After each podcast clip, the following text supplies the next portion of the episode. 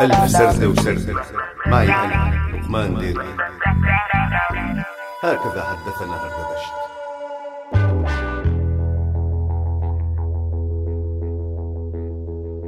الأخ الأصغر، كلب الحراسة الأمين.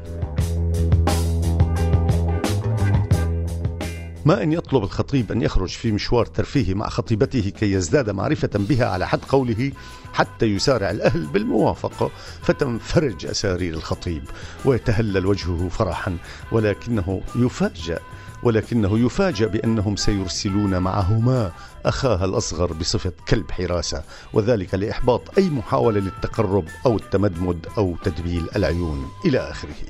وعادة ما يكون هناك نوعان من كلاب الحراسة، فهناك كلب الحراسة الطيب الحباب الذي يجلس بين الخطيبين على مقعد في الحديقة دون أن ينتبه أن الأيادي متشابكة من وراء ظهره، وأن النظرات الرومانسية تروح وتجيء من فوق رأسه، وكذلك القبلات الهوائية وأحاديث الغزل الهامسة الموجهة لكلب الحراسة تحديدا. فالخطيب يقول له: تؤبر قلبي ما أحلاك، فترد الخطيبة: بعيد الشر عنك حبيبي، وهي تنظر إلى كلب الحراسة الطيب والمبتسم بسبب هذه المدائح. ولكي ينفرد الخطيب بالخطيبة لعدة دقائق، يخرج من جيبه 10 ليرات ويعطيها لكلب الحراسة الطيب كي يغيب قليلا ويشتري لنفسه الأكلات الطيبة. ولا يخيب كلب الحراسة الطيب الظن به، فيغيب لمدة ربع ساعة ثم يعود وقد ملأ بطنه بالبسكويت والبوزة.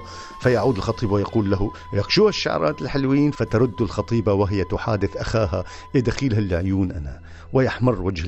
ويحمر وجه كلب الحراسة الطيب خجلا، فيناوله الخطيب 10 ليرات أخرى ليمضي إلى المجهول لربع ساعة أخرى.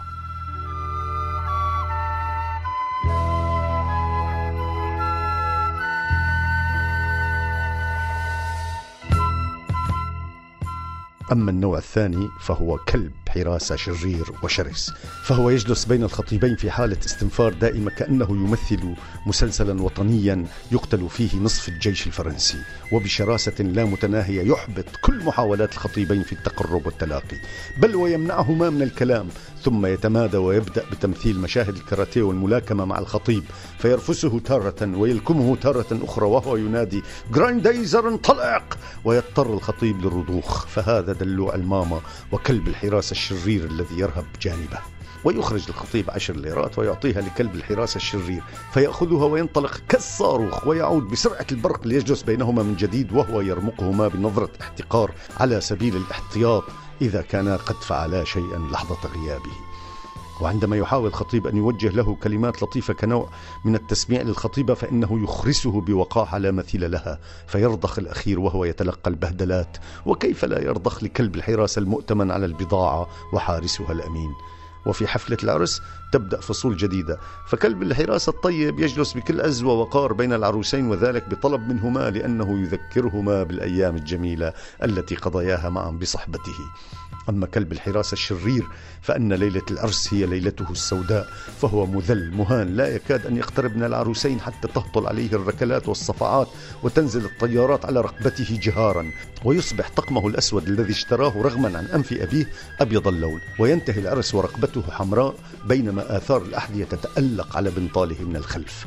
ولم تمر هذه الظاهرة دون أن يتناولها الأدب، فكتبت تشيخوف قصته الرائعة ميشا الحبوب، التي كان كلب الحراسة الشرير ضحية العرس عندما انفرد به العروسان في زورق في عرض البحيرة، وأشبعاه ضربا وعلى هون بيوجعك وهون ما بيوجعك. أما كلاب الحراسة الكبار فهم أقل طرافة ولكنهم أكثر تأثيرا، ويتميز كلب الحراسة الطيب بأنه يفشي أسراره وأسرار معلميه بعد تاني كاس، وتكون النتيجة أنه يفقد وظيفته، لأنه من غير المعقول ألا يكون هناك كلب حراسة شرير على الطاولة.